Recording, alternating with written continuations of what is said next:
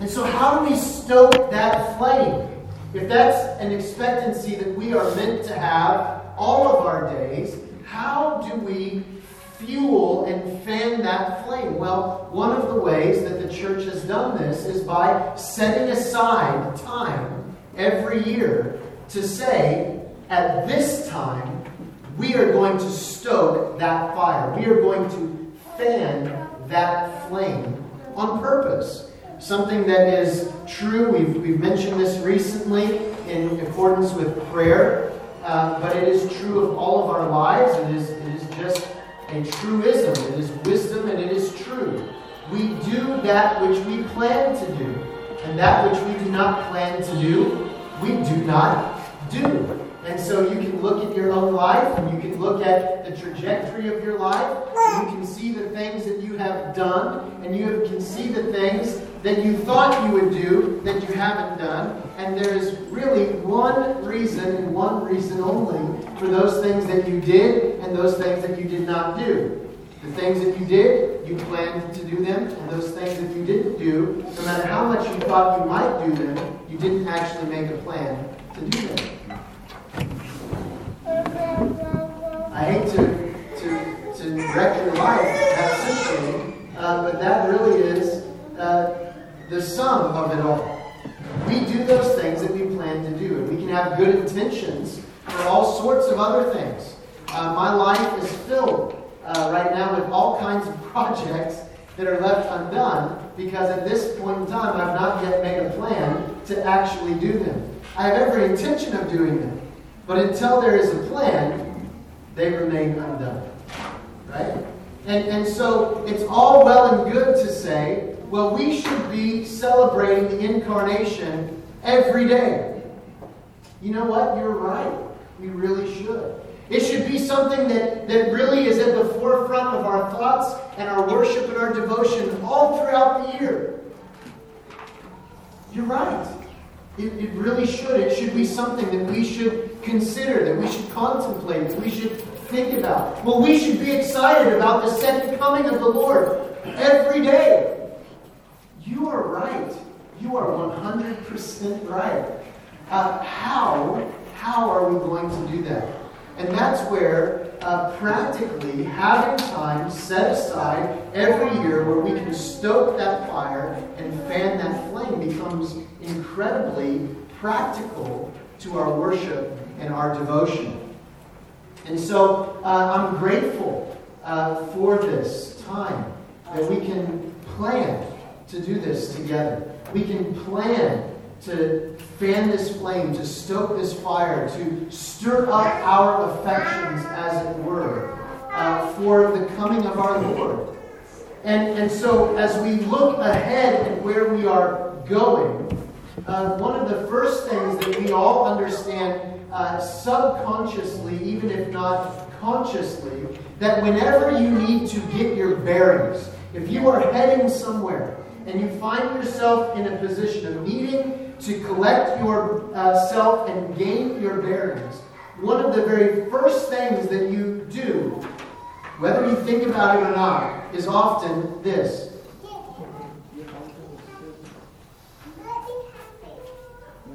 Or if you're driving, it looks like this. You may pull off. And what do you do? You, you check the rear view mirror. You look behind you because you're trying to get your okay, this is where I am. Where is here? In order for me to understand where here is, I need to know where I've come from. And so, even subconsciously, if not consciously, we understand that in order to get our bearings, often what we need to do is we need to look back. And so, the early church, in anticipating the coming of Jesus in his second coming, in the second parousia, they said one of the ways we can gain our bearings and enter into this time of expectancy is to look back at his first coming, to enter into the anticipation and the expectancy that our forebears had as they awaited his first advent, his first coming, the first parousia. And that's how Advent, in anticipation of the second coming of Christ, began to be associated with the first coming and with the celebration of what we commonly call Christmas, or, or really just the celebration of the incarnation. And so during this time of Advent, as we anticipate what is to come, we also are invited to look back. To look back to the first Advent and to enter into the anticipation and the expectancy of that moment in order to prepare ourselves and get ready for the second coming of Jesus Christ. And, and, and what, what's one of the first things that we recognize? We go back and we want to look at the incarnation, where do we need to go? We go back to the, Gospels, right? Matthew being the first one uh, in the, the structure of the Bible that is given to us today. And there's a gap. There's a gap between the last book of the Old Testament and the first book of the New Testament.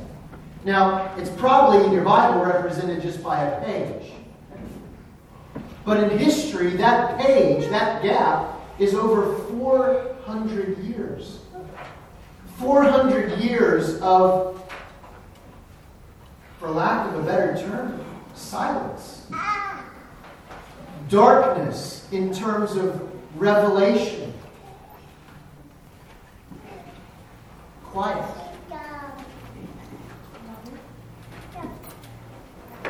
A void, if you will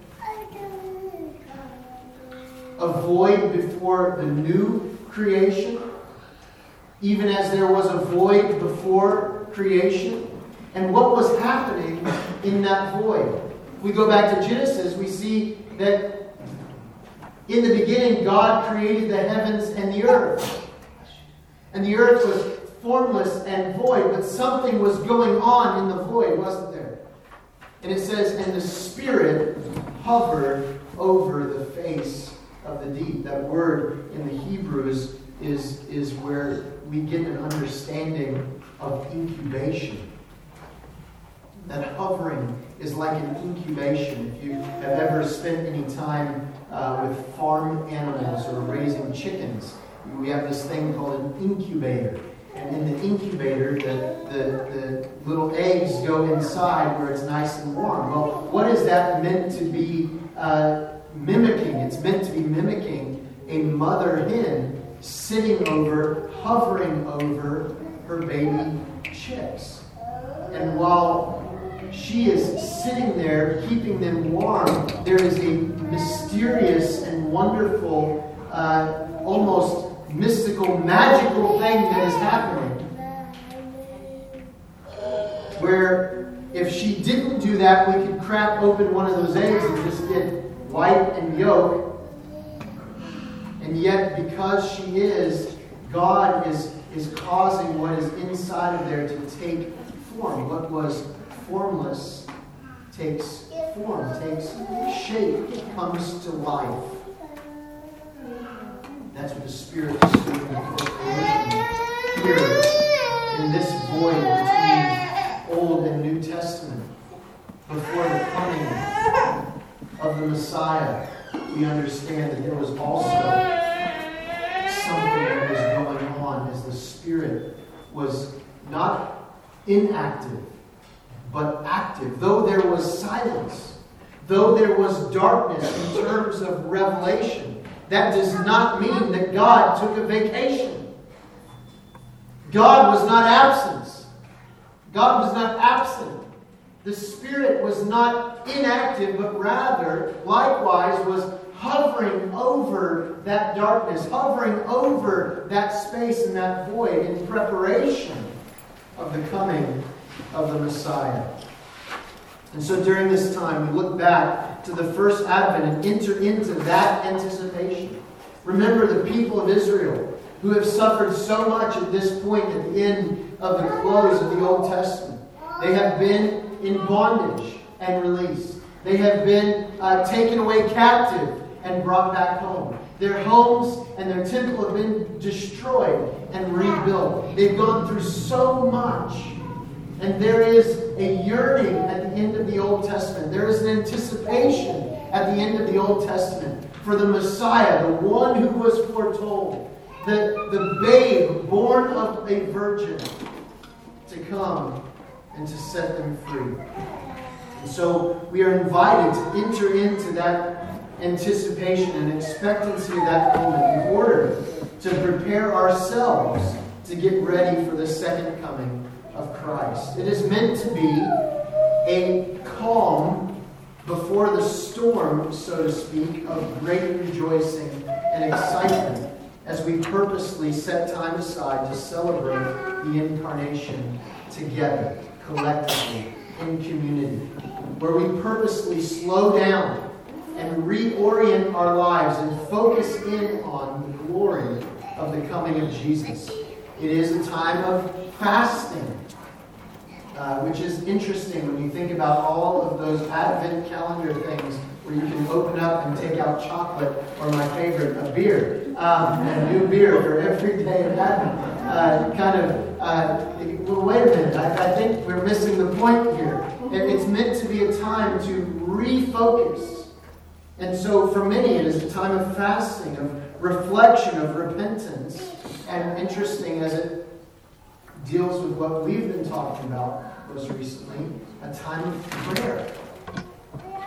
A cheerful and joyful vigil of sorts, which is the picture I really want you to have in your minds this afternoon as we complete our series on the Lord's Prayer and begin our season of Advent. A cheerful and joyful vigil.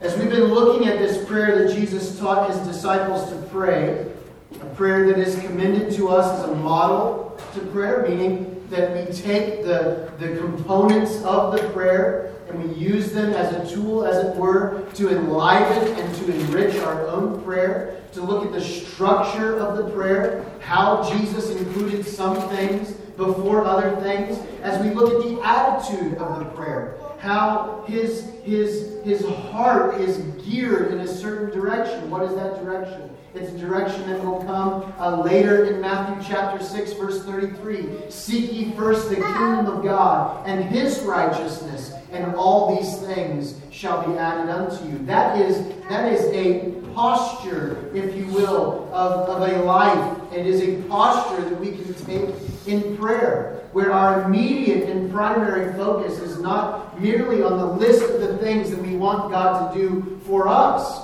but rather primarily allowing our hearts and our minds to be drawn to those things that we know God uh, has His focus upon. And so Jesus leads us to pray first of all what?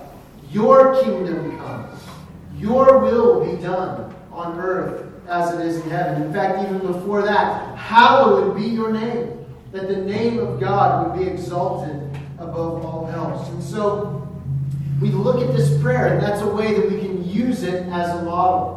But it's also, as we've talked about uh, previously, early on in the series, uh, a, a kind of um, uh, baby tool for us in so many ways. Even as the ABCs are used for children who cannot read yet. In fact, a child who can recite the ABCs, we, we actually have no expectation uh, when they first are able to recite the ABCs, that they would be able to, in any form or fashion, take those, those 26 different letters and put them into words or sentences or paragraphs or anything of the sort. We are expecting them to just take on uh, this structure that will really only make sense for them later. But they can learn it, and it's helpful for them. In fact, it can be helpful for us as well. If you've ever had to think about where something is in the alphabet, even as an adult, uh, I, I, would, I would wager good money uh, that you might find yourself singing a little tune that, interestingly enough, uh, is the same as Twinkle, Twinkle, Little Star. You uh, know that. Think about it. Sing it. You'll figure it out. Um, it's, a, it's a helpful tool. And if we want to learn how to pray, uh, it is helpful for us to go back to it. And, and, and so it is a helpful tool to memorize. It is a, and, and, and not just to memorize for recitation, but to truly, from your heart, pray the Lord's Prayer as it is. But as I said, it's also a tool to enliven our own prayers by which our soul converses with God. Now you'll notice that in our text in the ESV this morning, in verse number 13, so Matthew 6, sorry, I turned back to Matthew 1. Matthew 6, verse 13, that in the ESV it ends abruptly with, but deliver us from evil. And that's it. That's all that's in the text in the ESV for us at the end of our prayer. But you may see there may be a note at the end of verse 13, perhaps noted by a letter or a number or even an asterisk. Some note in your Bible by that verse which will give the following translated translator's note or something like it, uh, something similar. Mine says, for example, some manuscripts add, For yours is the kingdom and the power and the glory forever. Amen. Now, if we were reading from the King James Version of the Bible this afternoon, there would be no asterisks. There would just be included in verse 13 For thine is the kingdom and the power and the glory forever. Amen. This is what is called a textual variant. Textual variant uh, meaning that some of our oldest manuscripts have variants where some include this ending and some do not. So if you did not know this, uh, we uh, really do not have like a first century complete New Testament altogether, Matthew through Revelation, without uh, being broken apart or in fragments at all. In fact, what we have is hundreds, if not thousands, of fragments of the New Testament, some that are kept together and some that are broken apart in pieces. In fact, some even of the pages have parts of the pages missing. And but because we have so many, as I said, literally hundreds and thousands of these different manuscript parts, the way we understand what we have today as the New Testament is by taking the preponderance of all those pieces together and evaluating and looking at them and seeing where they line up and have the exact same wording. Believe it or not, the amount of those that have the exact same wording, and we're talking about manuscripts that have been hand copied. This is incredible. Hand copied. And the amount of them that match up completely is, is just incredible. In, in terms of, of ancient manuscripts, it is, it is a miracle. There, there's, it is miraculous, actually, how many we have that just line up completely. Um, whereas we have other books that we hold today, nobody ever talks about any of these other books because they don't care, and it really doesn't matter. Uh, where the variance in the different copies of different manuscripts that we have of extra biblical books is, is unreal. Uh, and even where we have, uh, take something like Homer's uh, Iliad or Odyssey, and the, the uh, birth dates, so to speak, of the manuscripts that we have are something like 900 years removed from the original uh, text of Homer's Iliad and Odyssey. That, that's unreal, almost a thousand years. We have manuscripts that date into the early first centuries of the New Testament, but we don't necessarily have one complete copy. And some of those copies do have what are called variants. They vary uh, in very small details.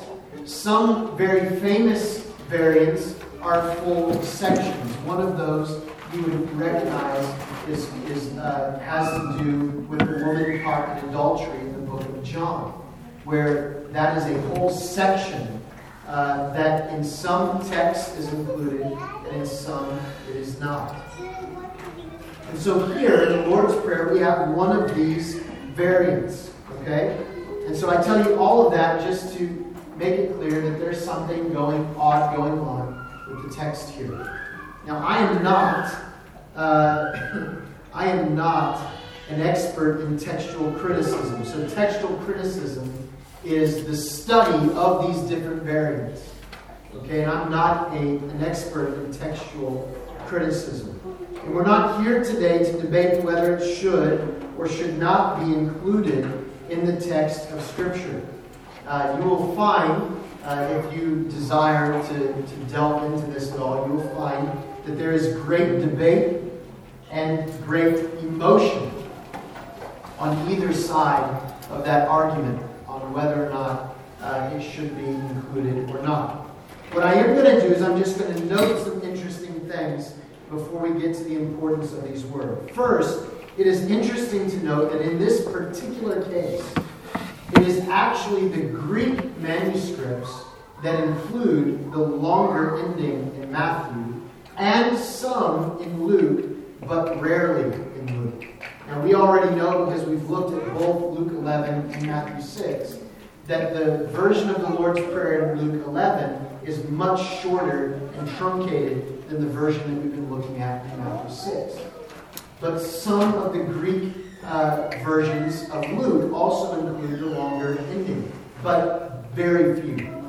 Whereas in Matthew, which is already, we know, a longer version of the Lord's Prayer, many of the older Greek manuscripts include uh, this longer part. However, on some of the oldest ones, they do not. And so it was the Latin translator Jerome who did not trust the Greek manuscripts that did include the longer part in Matthew. And his reasoning was because so few of the Luke uh, uh, manuscripts did include it. And so, because of that, he didn't trust it in the Greek, and so he chose to leave it out of the Latin translation. And that's why to this day, uh, you will find that Roman Catholics are not prone to include the longer ending in their recitation of the Lord's Prayer. The longer ending is, however, included in what's called the Didache.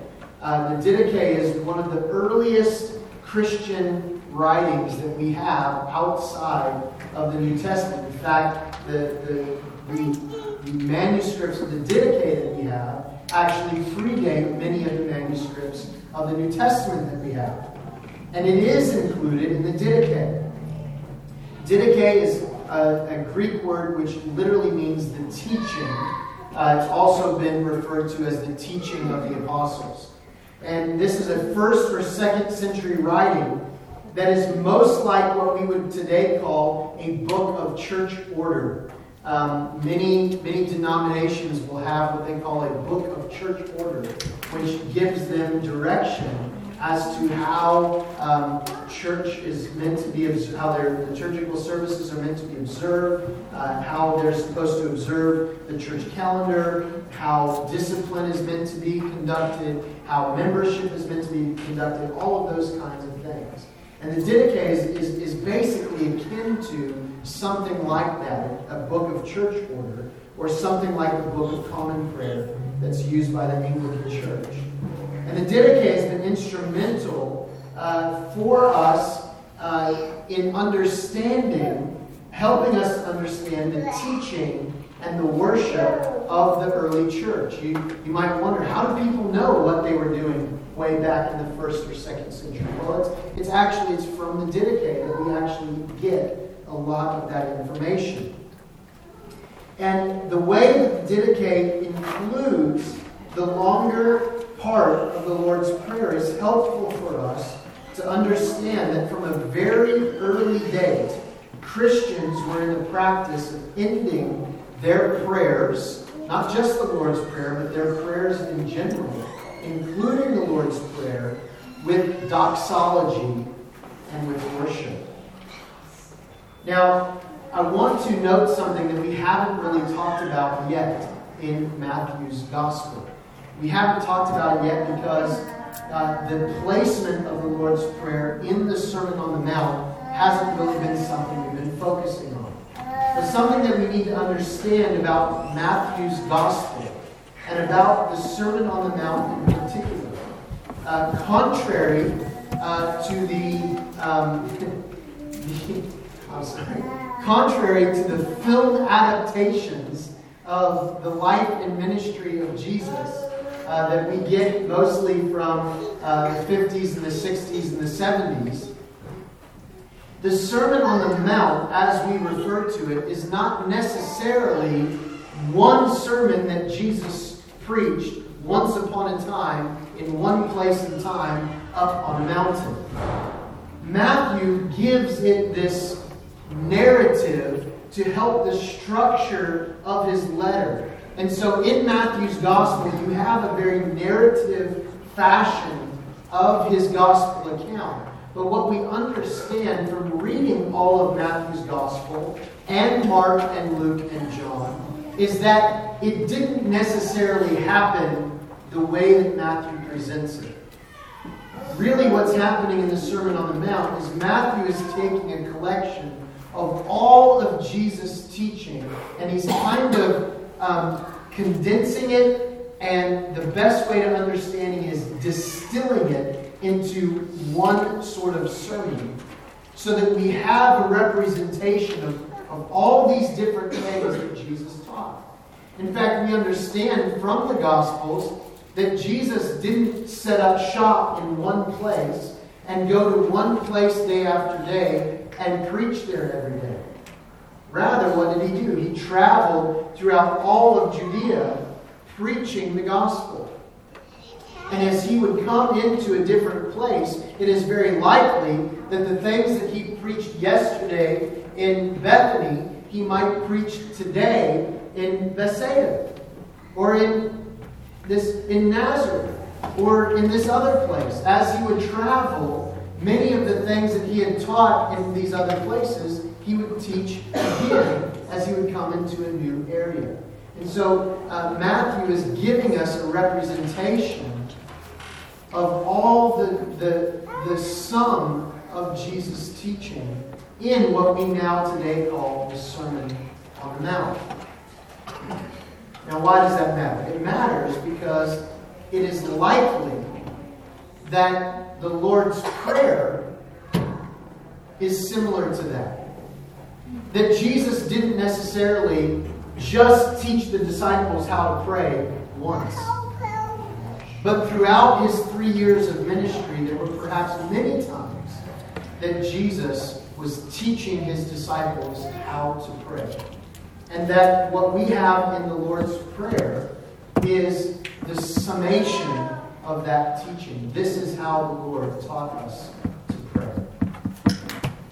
And so it's interesting for us to look at that, to think about that, and, and to see how we can glean from Matthew's gospel the way in which Jesus uh, was teaching them all of these things, not just once. And praise God, it wasn't just once. Um, if you've ever played the, the game telephone, uh, you can or you can understand how dangerous that might be. Um, and, and, there are those who have lampooned that idea uh, in, in, uh, in many recent decades. But the idea that, that if Jesus only taught this once, I really hope you were paying attention. I, I really hope that you were close enough to really hear so that you didn't have to be the guy going, hey, hey, what you say? But these things were, were on repeat, so to speak, in Jesus' ministry and his teaching. And so we have them faithfully represented to us in the gospel accounts. And, it, and it's interesting to look at Matthew and Mark and Luke and John and see both the similarities and the differences that all four of those gospels have. So much so that the first three, Matthew, Mark, and Luke, are always lumped together, and John's gospel is left out in its own category because there is so much difference between John's gospel account and the other three. Uh, and, and there is, it, it's, it's an amazing thing. There is so much alike, so many things that they hold in common, so much so that many believe that Mark's gospel was written first and that both Matthew and Luke used Mark's gospel in creating the structure for their own accounts. Uh, whether or not that is true is, is up for debate. We don't really know. We weren't there. But there's so much similarity there that it seems like that is perhaps what happened. But then you also have these differences where you can see Matthew writing for a predominantly Jewish uh, uh, audience and Luke writing for a predominantly Greek audience. And there are differences even, uh, and, and this is I'm kind of geeking out now, I'm sorry. But when you talk about Jesus either being up on a mount or down at the bottom of a mount, is the difference between a Jewish and a Greek perspective. And you'll see that in Matthew and Luke's representations of what was going on. Uh, and it's part of what actually gives, gives um, uh, credibility to these different accounts. Uh, we've talked about this before, but I'll just mention it again before we move on if you were in a court of law and you had uh, four different people come up and give an account of their testimony of what they witnessed of one thing that happened, if they all got up and said exactly the same exact thing, that is reason to throw it all away. Because those witnesses are actually untrustworthy it would be what is called a coached witness. And it means that they are regurgitating something they've been instructed to say or have come together to collectively say, rather than giving a true account from their own perspective. And even as we all know, if something happened in this room, where you are sitting in the room, how far away you are from the epicenter of what happened, who's in front of you, how much noise is going on, how much lighting there is where you are based on where something happened. All of that will cause, when we come together and we had to give an account for what we saw, think, and heard happen, there would be variance in our accounts based upon our perspective. And each of the different gospel accounts show that varying perspective, and that actually gives credibility to their um, validity. Um, but let's leave that aside for now, and we just simply want to uh, make one more uh, observation. At the end of John's Gospel, in John chapter 21, verse 25, it says, Now there are also many other things that Jesus did. Were every one of them to be written, I suppose that the world itself could not contain the books that would be written. And, and so John gives witness and testimony that there was no way uh, for him or anybody else to record everything that Jesus did. Uh, one of the things that we find in the gospel accounts is that each of them, with the exception of Mark, is the length, a very similar length, and that length, believe it or not, is about the length of one scroll. And so, in other words, there was only so much uh, uh, real estate on a scroll to give uh, room to write these things. And scrolls were expensive. And so they needed to be able to fit in a certain amount of space. And so what John is giving testimony to is that, hey guys, there are certain things Jesus did, awesome things, wonderful things. Wish I could tell you about them. I've run out of room. And even if I had more room, if I had enough room to fill all the books in the world, John says, I don't think that would be enough to tell you all the things that Jesus did. Uh, this goes without saying that if this is true of the things that Jesus did, it is also true of the things that Jesus said as well. What we do know is that it was not only early Christians who were prone to end their prayers with doxology, it was the common Jewish practice as well. And as the first Christians were Jews, it would be very unlikely for them to leave off the practice of ending their prayers with doxology, but rather what we see is them incorporating praise and doxological worship, glory being given to the God that they are praying for at the end of their prayers. And so, while there is some question as to whether or not Jesus included this particular uh, longer ending in his teaching of this prayer, the words in the conclusion to the prayer uh, are certainly biblical and fitting and seem to be lifted from the text of Scripture itself. So I want to show you that. If you'll turn to the Old Testament, to 1 Chronicles chapter 29. I want you just simply to observe here, and I'll ask preemptively you notice anything familiar? First Chronicles chapter 29, and we're going to look and begin at verse number 10. David is praying. This is at the dedication of the temple.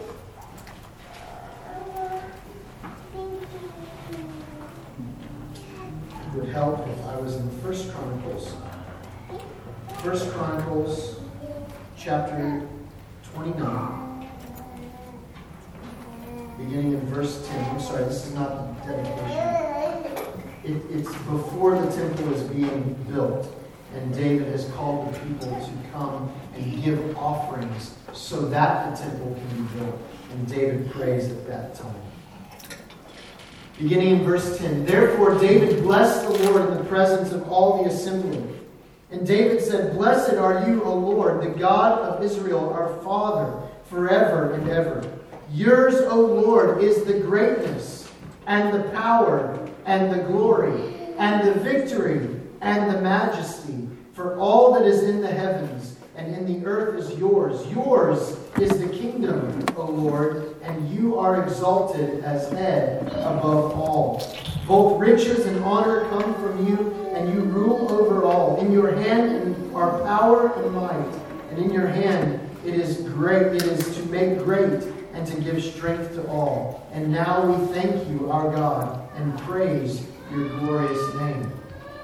Does that sound familiar? it is very familiar, and so it is likely um, that, uh, well, it, it is likely that a couple of things. That one, Jesus and the disciples were prone to pray in this way. It is also likely uh, that this is where the ending, if it was not uttered by Jesus it is likely here that the, that doxology was lifted from and inserted as a form uh, to pray for uh, in the early church. So, as we model our prayers on Jesus' teaching, it is also right and fitting that we would include those other instructions from Scripture which do help us to lift up our hearts to the Lord in prayer.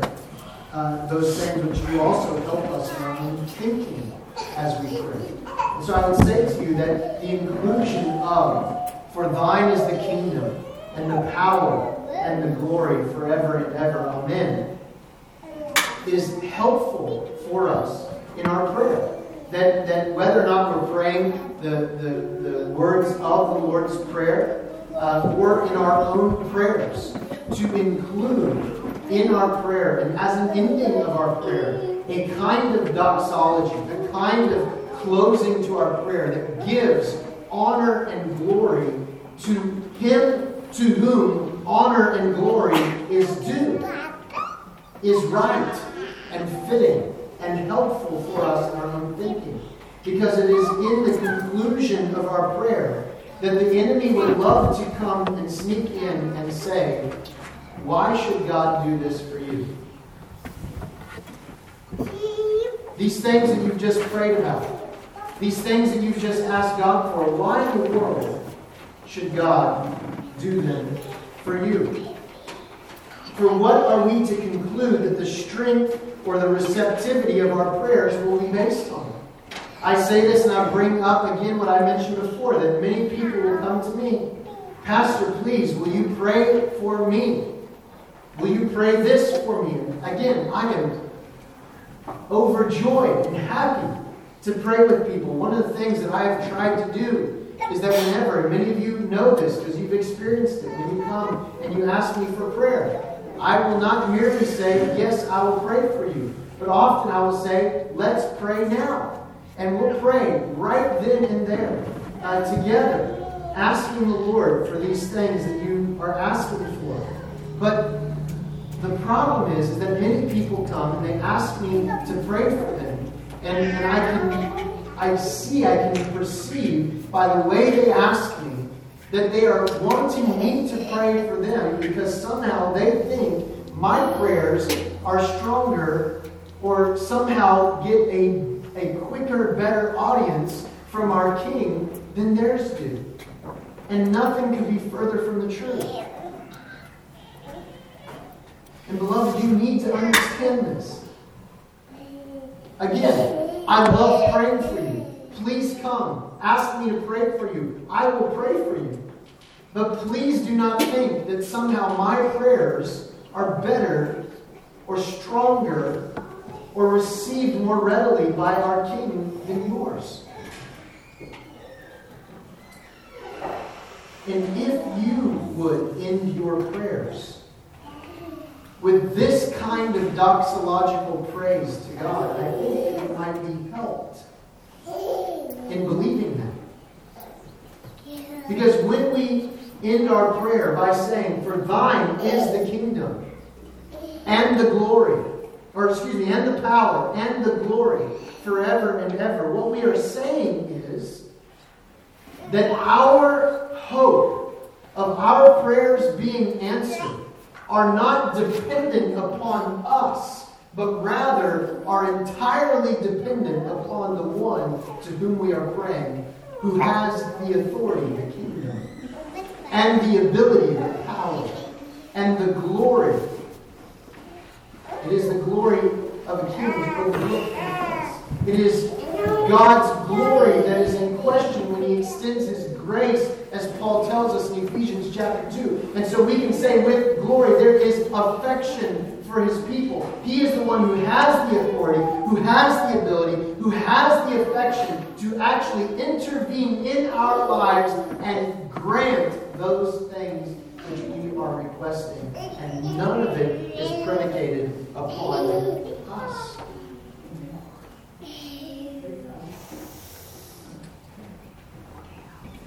Now, there are those who would say that when we come and we make our request before God, that there may be penance that we need to uh, offer before those prayers can be received.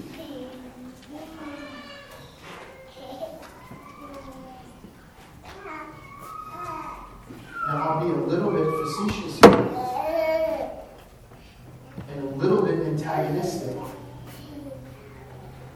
for fun. But they're, those are the same people that leave off, for thine is the kingdom, and the power, and the glory, forever and ever. Amen.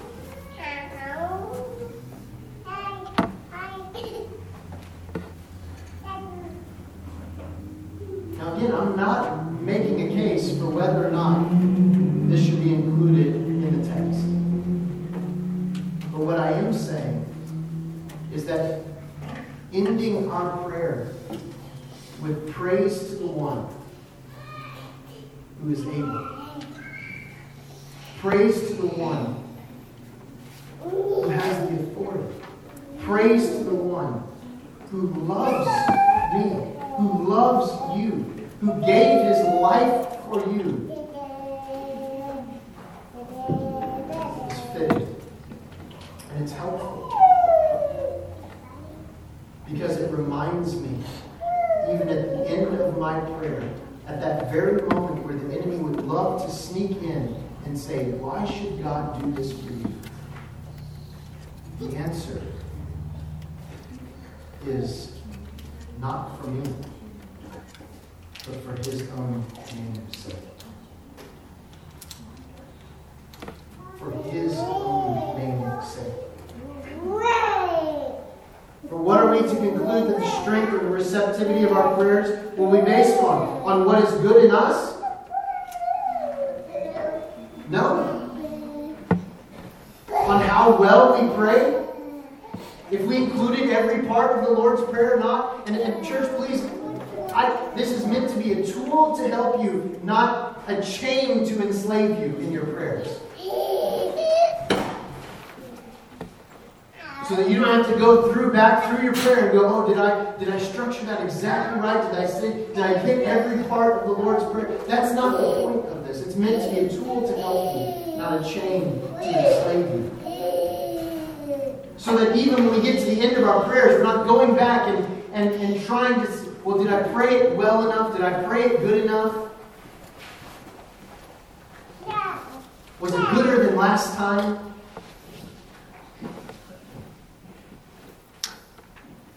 Believe it or not, God can even understand those kinds of prayers that are prayed gooder than the last time.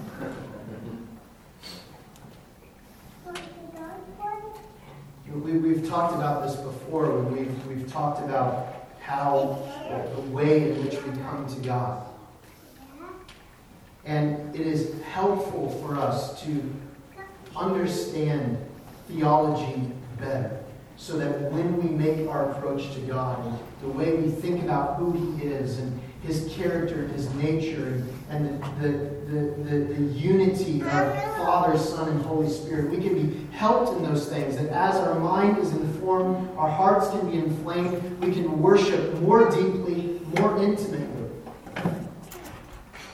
But in the ways that we don't understand those things, we should not shy away from entering into prayer and worship understanding that He is a loving Father, just like, uh, you, not just like, better than any earthly father. I, I have a, a, a, my youngest child is under two years of age right now. Can hardly say anything. Makes a lot of noise.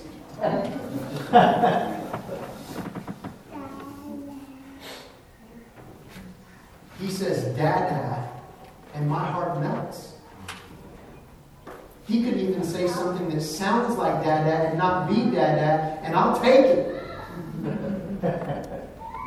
I'll own it. You can call me that if you want. Just not Mama. That's the only one that doesn't get the pass.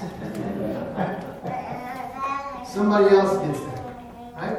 I, am I'm, I'm gonna I'm gonna keep it up. Why? Because he's a, he's a baby and, and he's trying to communicate with me. I'm taking all of that in. And I'm an earthly, sinful father. To use the words of Jesus, how much more does our Heavenly Father receive even the broken, baby talk prayers that we all offer to Him? So hear me in this. It's not it's a tool to help, not a chain to enslave.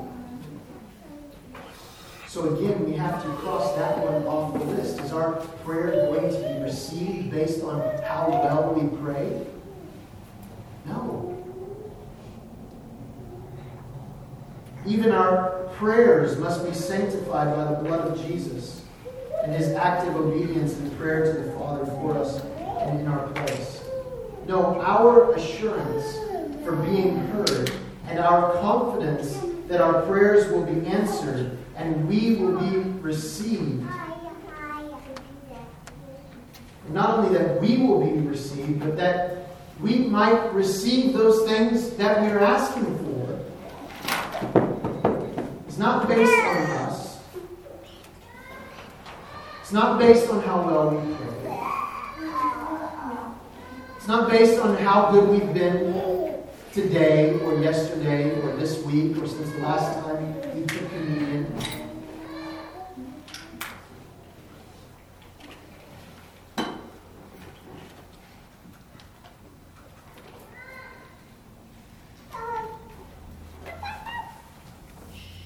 They are based in God's own promises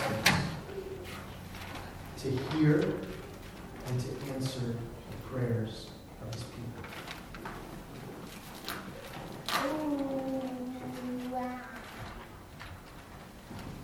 So that if he does not hear, but rather rejects, if he does not answer, but rather stiff arms his people,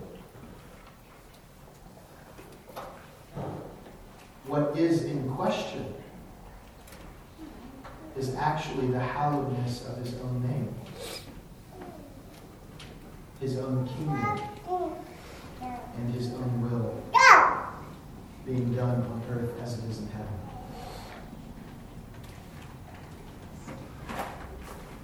So that when we pray for thine is the kingdom and the power and the glory, we are reminding God, not that he needs reminding,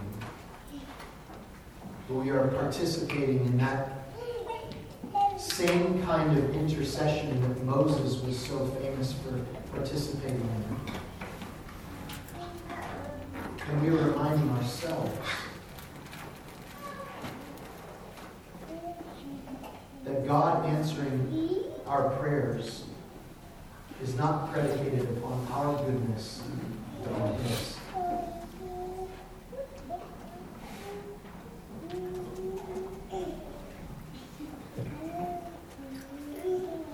So, our assurance for being heard and our confidence that our prayers will be answered and that we will receive that for which we have asked is not only in that Jesus instructed us to pray for things that we have already seen or within God's will.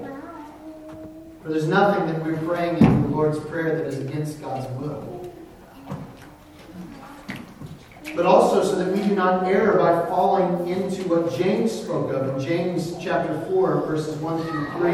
It says, What causes quarrels and what causes fights among you? Is it not this, that your passions are at war within you? You desire and do not have, so you murder, you covet and cannot obtain, so you fight and quarrel. You do not have because you do not ask. You ask and do not receive because you ask wrongly to spend it on your own passions. This is a definition of worldliness. The definition, actually, Satanism. Satanism is a pursuit of self at all costs. It is centered on an axis that is completely selfishly aligned. But more than that, when we end our prayer by saying, Thine is the kingdom and the power and the glory, we are making an argument that the force of our prayers is not based in us but in God in his own self, in his promises, in his character, in his nature, his desires for what is to come in the world, namely his name, his kingdom, and his will will cover the earth as the waters cover the sea. As I said, we are participating in that same kind of intercession that Moses was famous for participating in. We can see it in Exodus chapter 32, verses 11 to 14.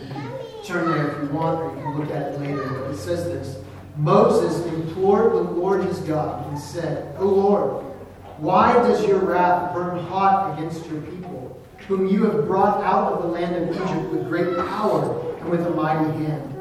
Why should the Egyptians say, With evil intent did he bring them out to kill them in the mountains and to consume them from the face of the earth? Then Moses said says to God, Turn from your burning anger and relent from this disaster against your people. Remember Abraham, Isaac, and Israel, your servants, to whom you swore by your own self and said to them, I will multiply your offspring as the stars of heaven. And all this land that I have promised I will bring to your offspring, and they shall inherit it forever. And the Lord relented from the disaster that he had spoken of bringing on his people. This is not the only time that Moses will stand before the Lord and essentially say, Lord, you cannot do this. And the reason is because it will bring your own name into question. Now, many of these parts of the Old Testament are included for us to see that God was never going to completely abandon or destroy his people. They're also given there to us to show us that God works through means. And one of the means that God works through is the prayers of his people. And God worked through the prayers of Moses. But Moses' argument was not merely have mercy, but his argument was to the Lord, have mercy for your name's sake. For your name's sake, have mercy. For the sake of your name, have mercy.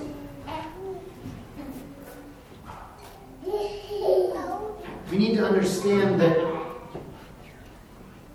for our own good. Not that God needs arguments, but for our own good. Our petitions need arguments. We need to understand why we have the right to ask for the things that we are asking for and why we should expect that those things will be done. The Westminster Catechism teaches on the Lord's Prayer, the conclusion of the Lord's Prayer, asking what does the conclusion of the Lord's Prayer teach us? It says, The conclusion of the Lord's Prayer, which is, For thine is the kingdom and the power and the glory forever, Amen, teaches us to enforce our petitions with arguments which are to be taken not from any worthiness in ourselves or any other creature, but from God. And with our prayers to join praises, ascribing to God alone eternal sovereignty, omnipotency, and glorious excellency, in regard whereof, as he is able and willing to us, so we by faith are emboldened to plead with him that he would and quietly to rely upon Him that He will fulfill our requests and to testify this, our desire and assurance, we say, Amen. We add argument to our prayer.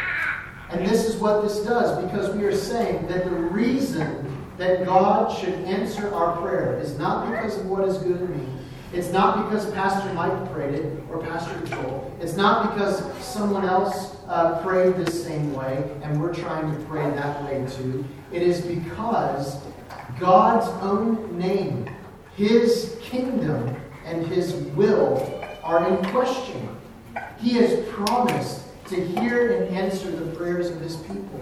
He has promised to take care of His children so that if He were to deny our daily bread. If he were to somehow put back upon us the guilt and stain of our sins that Jesus has paid for, if he were to somehow go against these things, he would be going against his own name. He would be going against his kingdom. His kingdom would not stand, he would fall, because it would be a kingdom divided upon itself.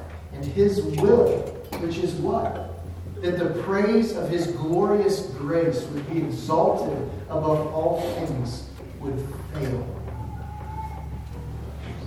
And if the will of God was to not come to pass, the fabric of the universe itself would unravel.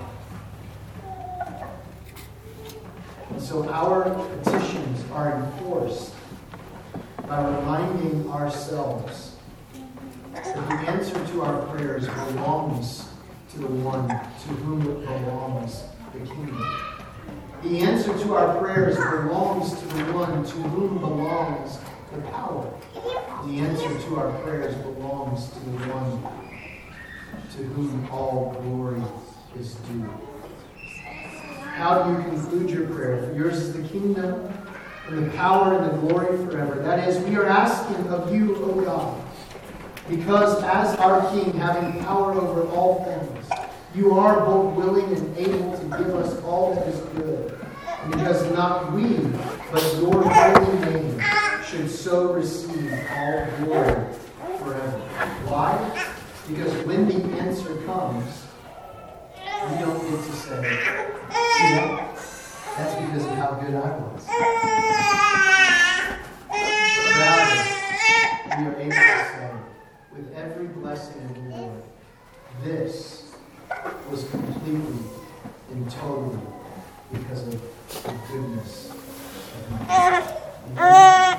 We're going to end there today. I wanted to go further today. I mentioned to you that I wanted you to keep in mind a cheerful and joyful vigil and so I'm just, instead of expounding where I was going to expound, we're, we're going to stop here, but I'm going to draw your attention and your remembrance to Jesus' parable of the ten virgins. Remember the parable, excuse me, yes, of the ten virgins who were awaiting the bridegroom. And all ten had lamps, but five forgot to get oil for their lamps. And night fell, and the bridegroom came. And five were distraught because they didn't have oil. And they went out into the city to try and find oil, but everyone had already gone in to the wedding party and they couldn't buy any oil or the people had shut, shut up shop and gone home. Because if it's already dark, then everyone who needed oil should have got it already. The five who had oil in their lamps were able to go to the party. Now, why is that? It's because when they got to the party and they'd stand at the outside of the house and they would come to see who was there, they would need to be able to lift their lamp to their face to show that they were known by those who were on the inside and thereby gain entrance into the party. You had no lamp, or oil in your lamp to lift up a light to your face, then no one could see who you were. You could claim to be anybody. But unless they knew that you were known by those who were inside the party, it was too dangerous to go to the outskirts of the property and to open up the gates so that you could come in in case someone that should not be. And so Jesus tells this parable and he, at the end of it, he says, uh, speaking of the kingdom of heaven which will be coming, he says, Watch therefore, for you neither you know neither the day nor the hour, meaning the day or the hour of the coming, the parousia, the advent of the kingdom. So the question becomes, how can we be like the five virgins kept oil in their lamps and not be like the five foolish virgins that didn't. You remember the story as well, when they realized that night had fallen, those that didn't have oil tried to ask those that had oil to give it to them. And they said, No, sorry, you're out of luck. Because if we gave you what we have, we wouldn't have enough to go uh, to the party. And so the question is, how can we do this? And I just merely wanted to say to you, it's interesting, this, this comes from Matthew 25. The very next chapter in Matthew 26, Jesus will go with his disciples to the Garden of Gethsemane. He'll say something to them there. What will he say? He will say, Watch and pray. Watch and pray. And we know the disciples fell asleep. They fell asleep. They were tired. Jesus would come and say, Could you not tarry with me one hour? Watch and pray. How can we watch and pray? How can we be vigilant? How can we be like the five virgins that kept oil in their lamp? I would say that it is actually it is through prayer that we maintain this. We, we, we, consume the Word of God, we take in the Word of God, we breathe out prayer to the Lord so that our soul might converse with the God who made us. But there's this interesting thing that takes place in prayer. While it is an exercise of expenditure, we expend ourselves in prayer. It is one of these uh, mysterious things that we can engage in where we are doing something, we are expending, and yet, somehow, mysteriously, we are also receiving. Some of you have experienced this through giving. This mysterious thing that happens, isn't it? Where we can, in generosity, give away of ourselves, our time, our talent, or even money. We can give it away. We are literally losing something of ourselves that belong to us.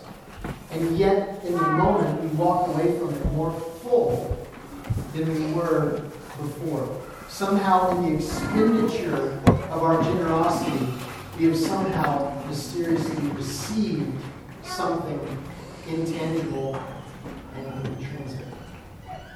Prayer operates much in the same way. Yes, it takes effort to pray. Yes, we expend ourselves in prayer. It takes energy to do this. And yet, as we expend that energy in prayer, something beautiful, mysterious, and mystical happens where we come away from that time where we have been expending, breathing out, expending our prayers, making our petitions, giving our praise to God, and yet we walk away from it more full than we were before. This, I believe, is one of the ways that we can keep oil in our land. As we go to the Lord in prayer, we continue to seek His face. We continue to lift up His name and His kingdom and His power and His glory, as well as making our petitions to Him and finding that He not only hears us, but He receives us and He answers our prayer and fills that lamp and keeps us in that place of maintaining a cheerful and joyful vigil as we await the coming of our Messiah. Amen. Amen. That was the short version. Would you stand with me as we pray?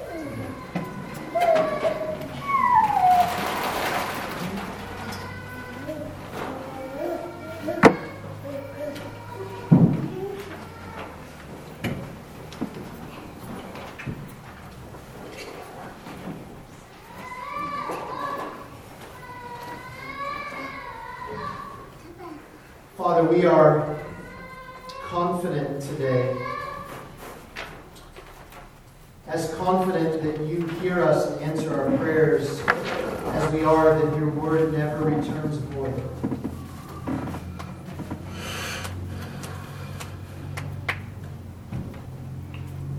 Confident, God, that he who promised is faithful that you are not a man that you should lie. That if you have promised to receive your children, then all that we will get from you is welcome. As we've God applied ourselves to this prayer taught to us by Jesus. God, I pray that it would help us it would enliven our prayers, that it would inflame our affections for you, to, to know that there is a way that we can come to you, there is a way that we can approach you, there is a way that we can uh, know that our prayers are being heard, that we're praying in line with your word and with your will, that we are not asking amiss, as it says in James chapter 4.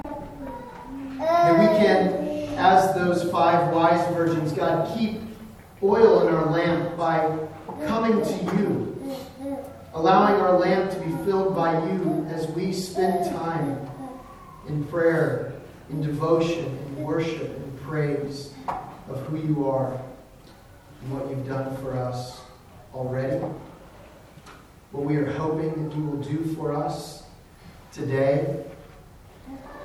And for that great and glorious expectant hope that we have that Jesus is coming again. Enliven our prayers, God. Enliven our faith. Stoke the fire and fan the flame, God, of our affections, of our expectancy. Help us, God, to keep cheerful and joyful vigil as we await the return of the Messiah. In Jesus' name. So would you pray with me one last time today as our Lord taught us to pray? Our Father, who art in heaven, hallowed be thy name. Thy kingdom come, thy will be done, on earth as it is in heaven. Give us this day our daily bread, and forgive us our trespasses, as we forgive those who trespass against us. Lead us not into temptation but deliver us from evil. For thine is the kingdom,